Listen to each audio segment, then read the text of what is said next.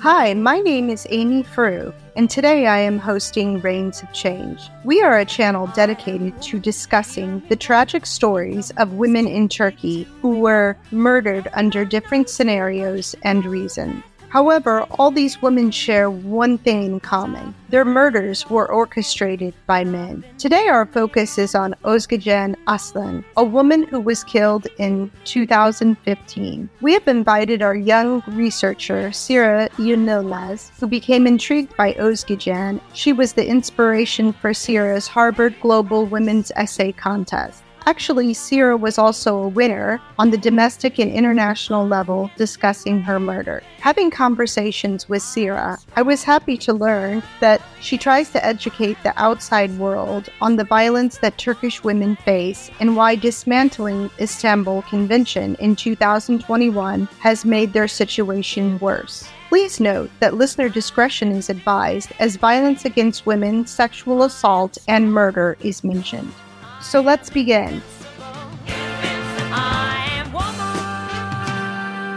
Hi, Serra, and welcome. Can you tell us why you're so passionate about women's rights in Turkey? Thank you for having me. During the onset of COVID 2020, the Black and White Challenge on Instagram started in Turkey and it went viral. Whenever I was scrolling on Instagram, Turkish women were showing their pictures in solidarity for the scores of women who were losing their lives during the midst of global pandemic because many Turkish women suddenly found themselves battling to stay alive in their homes with their abusers. Becoming interested in this topic, I stumbled upon a website that was a death tracker, which documented the deaths of Turkish women. It was started during 2008 and it is still running to date. It is actually a real time reminder of how Turkish women who were murdered are no longer with us to keep their stories alive and hopefully prevent the deaths of subsequent women via education and policy.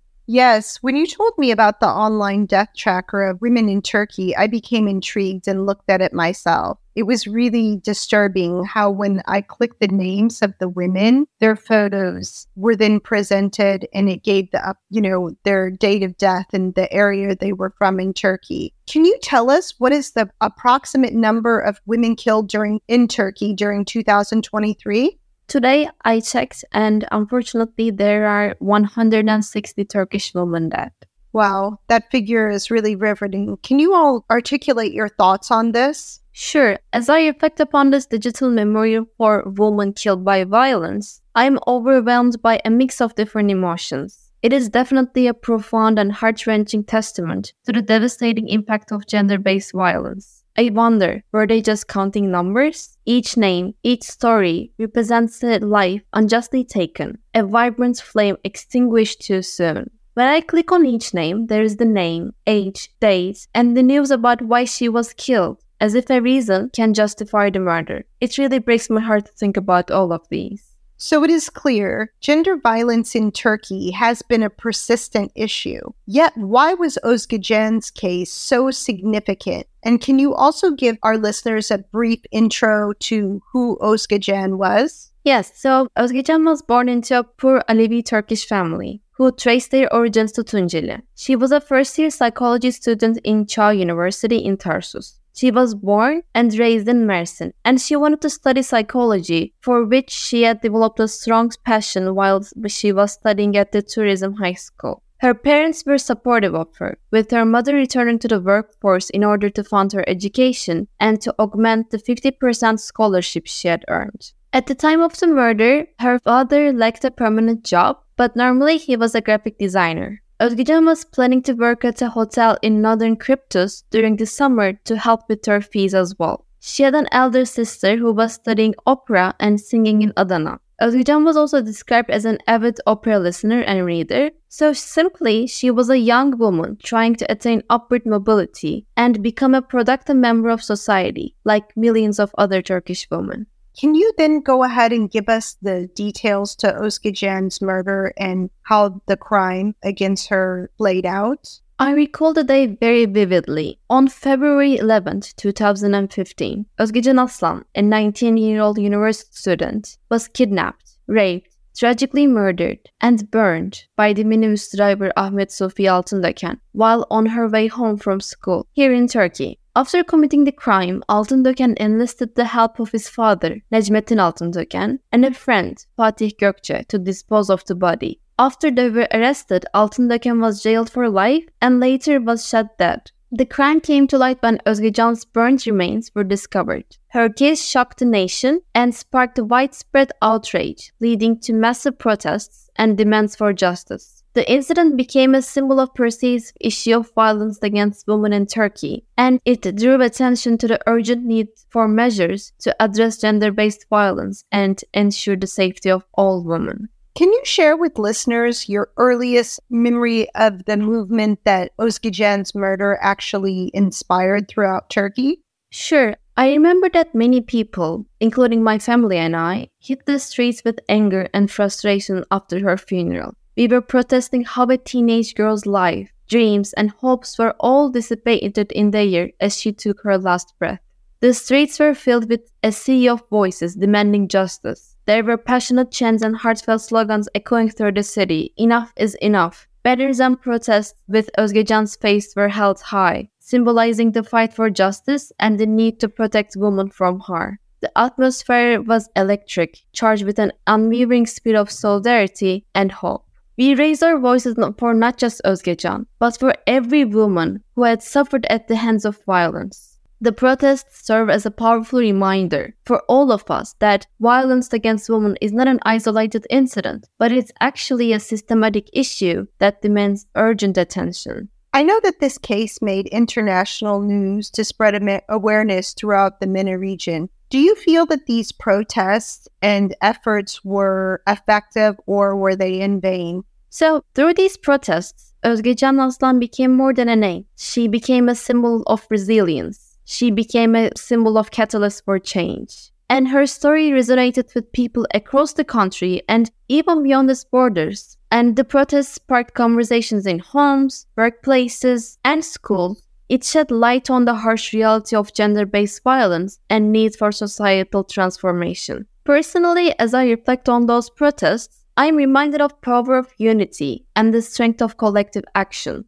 The memory of those demonstrations continues to inspire me to stand up against injustice and advocate for the rights and safety of all women. It is really hard to admit that Özgecan is dead, but at least there is this one thing. Özgecan's legacy lives on through the countless individuals who carry her spirit of resilience and work tirelessly to build a world free from violence and inequality. Thank you, Serra, for providing that context. How did Özgecan's case impact conversation around women's rights and gender based violence throughout Turkey? Her case served as a catalyst for a larger discussion on women's rights, gender based violence, and demands for change. Following her tragic death, there was an increased focus on implementation of stricter laws, improvements in the justice system's response to gender based violence cases, and the need for better prevention strategies. The case sparked conversations about societal attitudes towards women and the importance of education and awareness.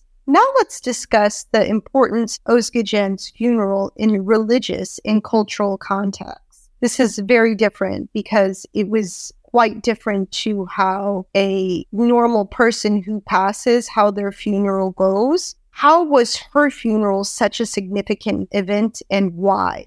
I can definitely say that her funeral became a pivotal moment in Turkey because it symbolized the collective anger, frustration, outrage, and solidarity of the nation in the face of violence against women. It turned into a national movement, actually, drawing attention to the wider issue of violence in general. Even though my family and I were not able to attend, the funeral was attended by thousands of people, including women's rights activists, citizens, and politicians from various parties. The massive turnout demonstrated the need for societal change. It also served as a platform for public discourse on women's rights, challenging cultural norms, and demanding accountability. How did Özgecan's funeral generate more conversations around gender based violence and women's rights in Turkey? Like, how did this event try to create some sort of change? Can you tell us a bit about that? Sure, actually, her funeral was a keystone. Her funeral triggered discussions about the need for stricter laws, improved law enforcement, and support services for victims. It also galvanized women's rights movements and it led to an increase in activism, awareness campaigns, and initiatives aimed at preventing violence and supporting survivors. Also, her funeral brought about a cultural shift in how society perceives and discusses gender based violence. It definitely challenged societal norms. It fostered conversations about consent, toxic masculinity, and the importance of educating the younger generation on gender inequality. Jumping back to the cultural disruptions, I find this to be incredibly interesting because women from her city did something that was very significant. And can you tell our listeners why, culturally and religiously, they took a very strong stand as she was being buried? Yes, it was definitely very strong because in Islam, no matter the gender, during a funeral procession, men carry the casket of the deceased. So Özgecan's case where it was very different and in her case, women carried her as a form of protest against patriarchal norms and the fact that they didn't want men near her body since she was killed by a man. I think innately, women had a maternal instinct to protect her even in death. Do you know that if there were any comments from, say, the religious or men during this event, were did they accept how women's behavior, or was there also backlash?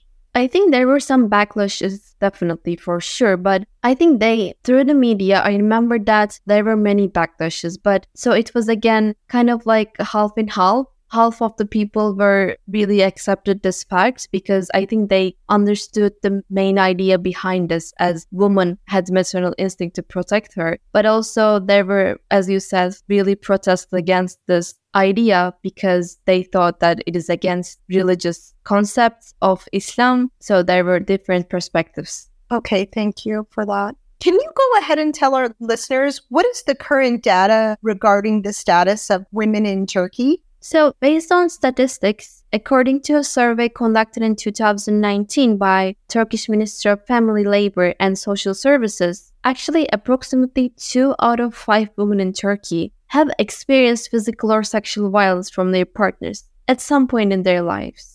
And also, according to the We Will Stop Femicide Women's Rights Organization, there were 416 femicides in 2020 alone. This number was definitely an increase compared to the previous year, and we can all understand that it indicates persistent problem. So then, to me, this raises the question Didn't Özgecan's murder teach greater society anything? And how many more women should face gender based violence in order for this to stop? What will wake society up to this problem that doesn't seem to go away? I can say that it definitely did teach us something, but unfortunately, the current statistics show that the numbers went even higher in the last years after her death. I really don't like saying that it didn't teach us anything because it breaks my heart to th- even think of the possibility her death and the protests were for nothing. However, it's also important to mention that the punishments under the so called law are deterrents, and there can be so many steps taken to make it stop, but only so few were taken. Do you know that if there have been any programs addressing the root causes of gender based violence and creating a safer environment for women in Turkey? Because obviously, shelters and online activism is kind of a bandage approach. What is something that is significantly happening, or maybe it isn't happening in Turkey? Can you tell us a bit about that? I really believe that it is crucial to address the root causes of violence against women, as you said, such as patriarchal norms, cultural attitudes, and systematic inequalities. I can genuinely say that efforts are being made to improve education on gender equality, promote awareness campaigns, and provide resources for victims of violence. But they were not enough yesterday, and they're not enough now there is still a need for a comprehensive approach that includes preventive measures, for example, support services, and changes in societal attitudes. Yes, I believe that changes in societal attitudes is probably the biggest hurdle that is faced in Turkish society. So I do know that from a historical perspective, that one point in history that women were ensured rights from the inception, the modern state of Republic of Turkey. Could you tell our listeners a bit about that history? Sure, it's actually very important to mention the history because I think it kind of creates a baseline for in the context of our podcast. From the very beginning of our republic's history, Turkey set an impressive example for granting liberties to its people and especially women under the leadership and guidance of our founding father Atatürk. Atatürk recognized the immense potential of women and their indispensable role in the development of progressive nation. He fervently believed that a society could only flourish when its women were given equal opportunities, rights, and protection. I believe since 1923, Atatürk's reforms provided many societal, economic, and political rights, carrying Turkey to the modern 20th century.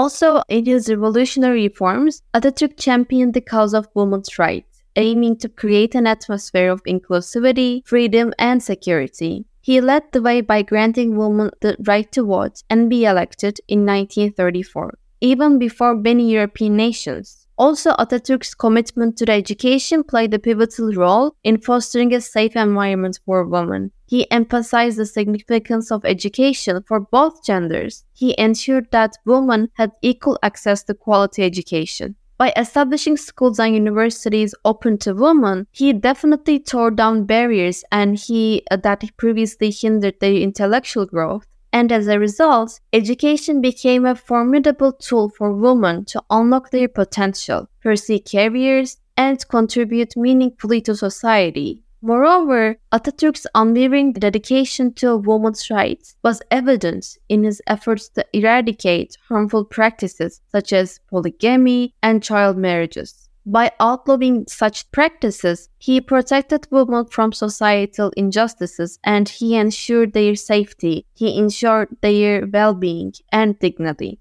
Atatürk envisioned a society where women were respected as equals, free from the shackles of archaic traditions.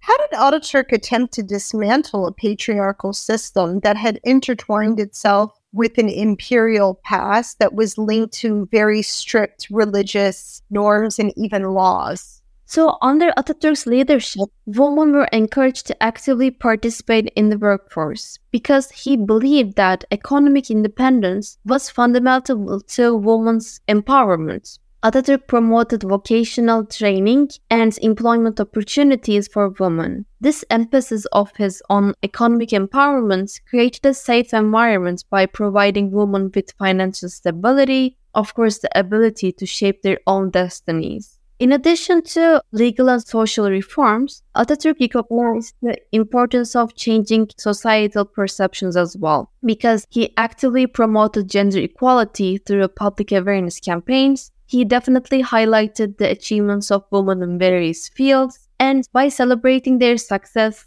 challenging traditional norms, he inspired a shift in societal attitudes and creating a safer space where women were acknowledged and respected for their contributions. I think these are really important to understand the context as well. Okay, thank you so much, by the way. I also want you to explain to our listeners why and how the Istanbul Convention must be put back into practice to protect women and the importance the charter itself. Can you explain that a bit? Sure. I want to first start by saying that it should definitely must be put back into practice because it's played a crucial role in shaping legislation, policies, and support mechanisms to combat violence against women in Turkey. Its cancellation raised concern about potential impact on the legal framework and the protection of women's rights. After the announcement of cancellation, there were protests and demonstrations across the whole country, with women's rights activists and civil society organizations expressing their opposition to the decision. Statistics show that the gender based violence increased significantly. That's incredibly discouraging news. Thank you so much today, Serra, for highlighting these ongoing challenges and the need for comprehensive solutions for not just women in Turkey, but women worldwide. And before we conclude, do you have any final thoughts to share with our listeners? Sure, thank you so much. But before we conclude, I want to remind our listeners that Özge story resonated deeply with us transcending geographical boundaries and sparking a powerful collective response. Her tragic death became a rallying cry for action, emphasizing the pressing need to address gender based violence and to work towards creating a safer and more equal society for all. We can support organizations working to prevent violence and amplify the voices of survivors by challenging societal norms that perpetrate violence and discrimination. These are really important for not just Turkey, but for everyone to be informed and engaged in the fight against gender based violence. I want our listeners to think about this. Who can ensure that one day we, our mother, our sister, or our friends will not be documented on the death tracker. We can only create a safer and more equal future by coming all together. So it was so nice to be here and it was so nice to discuss Özgecan Aslan's case in here. So thank you so much. Thank you too, and congratulations on winning the Harvard Women's Essay Contest. Thank you so much, Serra. Thank you.